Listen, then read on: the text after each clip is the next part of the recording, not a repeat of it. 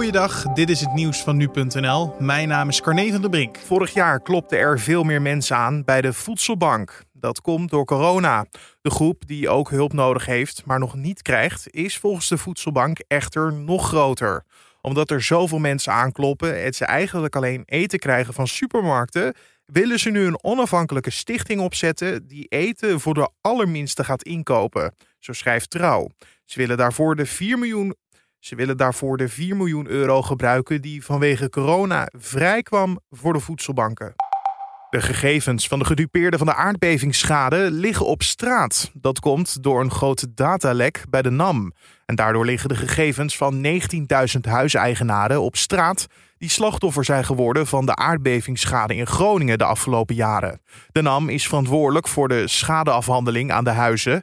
Het gaat om persoons- en adresgegevens die op straat liggen. En het lek is inmiddels hersteld, maar ze weten nog niet wie er verantwoordelijk voor is en wat er met de informatie is gebeurd. De politie Oost-Nederland heeft jarenlang onterecht gegevens van duizenden verdachten gedeeld met de Belastingdienst. Het ging om mensen die verdacht werden van betrokkenheid bij illegale hennepteelt. Dat blijkt uit een interne brief in handen van NRC. Op basis van deze data kon de Belastingdienst een naheffing voor de inkomstenbelasting sturen. Onder meer voor het geld dat is verdiend met de illegale hennepkwekerij. Volgens een privacydeskundige mocht dit niet en het korps zegt daar inmiddels mee te zijn gestopt.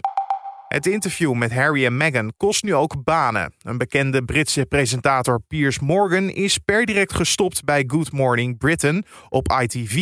Hij uitte de afgelopen jaren al flinke kritiek op Meghan en nu zei hij dat hij ook niks geloofde van wat ze in het interview vertelde. I'm angry to the point of bawling over. This is a two-hour trashathon of our royal family, of everything the Queen has worked so hard for. They basically make out the entire royal family a bunch of white supremacists. Het Britse Koningshuis heeft inmiddels ook gereageerd. De familie vindt het verdrietig om te horen hoe ze hun jaren als royals hebben beleefd.